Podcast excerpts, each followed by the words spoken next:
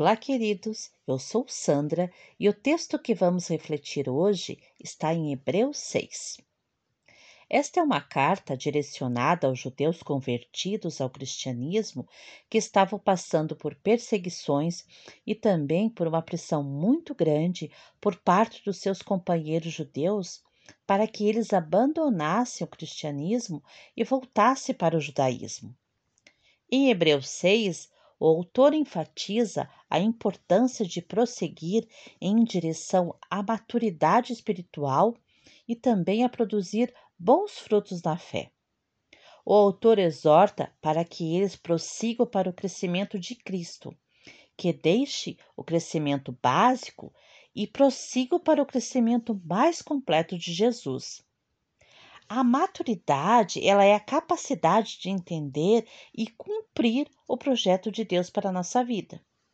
Todos os cristãos começam suas vidas espirituais como bebês em Cristo, mas precisam crescer para amadurecer, assim como um bebê que começa sua vida com leite e conforme as fases da sua vida vai sendo acrescentado outros alimentos para o seu desenvolvimento.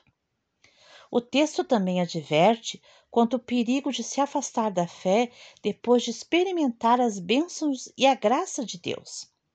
Permanecer com sua fé infantil pode muitas vezes resultar em afastar-se de Deus em meio às tempestades e tribulações de nossas vidas. Abandonar a nossa fé é um ato de desobediência que pode levar a um endurecimento do nosso coração, impossibilitando um arrependimento genuíno e verdadeiro. Podemos ver, através da palavra de Deus, vários personagens bíblicos que caíram, mas se arrependeram e voltaram para Deus, como foi o caso do rei Davi. O discípulo de Cristo, ele deve ser um seguidor imitador dele. O nosso alvo deve ser aprender com Cristo e de Cristo. Sem obediência a Deus, não há como ser um cristão autêntico e verdadeiro. Sem santidade, não é evidência de uma maturidade espiritual. Sempre que cairmos, sempre que tropeçarmos, que nós tenhamos um coração genuíno de arrependimento, um coração quebrantado, um coração ensinável.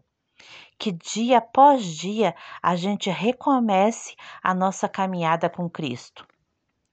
O texto também encoraja os crentes a imitar aqueles que vieram antes e herdaram as promessas de Deus por meio da fé e da paciência, como no caso de Abraão, que foi um exemplo de fé paciente, recebendo assim a promessa por meio da perseverança. Devemos ser perseverantes na fé. Nós temos um Deus justo e fiel, e a nossa esperança nele nunca será frustrada. Em Oséias 4,6 diz: O meu povo está sendo destruído porque lhe falta conhecimento. Na nova versão transformadora, diz: O meu povo está sendo destruído porque não me conhece.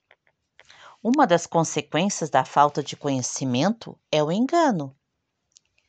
Buscar a Deus nos permite conhecê-lo um pouco mais. Conhecer a Deus é crescer no amor em Cristo. Por isso, Reserve um tempo de qualidade para a leitura da palavra de Deus. Ache um cantinho só seu. Ache um horário que mais se adequada à tua rotina. Ore, medite na sua palavra, se coloque aos pés de Cristo e deixe que ele fale ao seu coração. A minha oração neste dia é que a sua e a minha fé e os ensinamentos de Cristo sejam a cada dia enraizados em nossos corações, para quando vierem os tempos difíceis, quando a gente se deparar com perseguições, com mentiras, com enganos, a tudo aquilo que não vem de Deus, não venham a deixar a gente cair, a nossa fé ser abalada e a nos distanciar da graça e das bênçãos de Deus. Minha oração é que Deus aumente a cada dia a tua e a minha fé. Tenham todos um abençoado dia.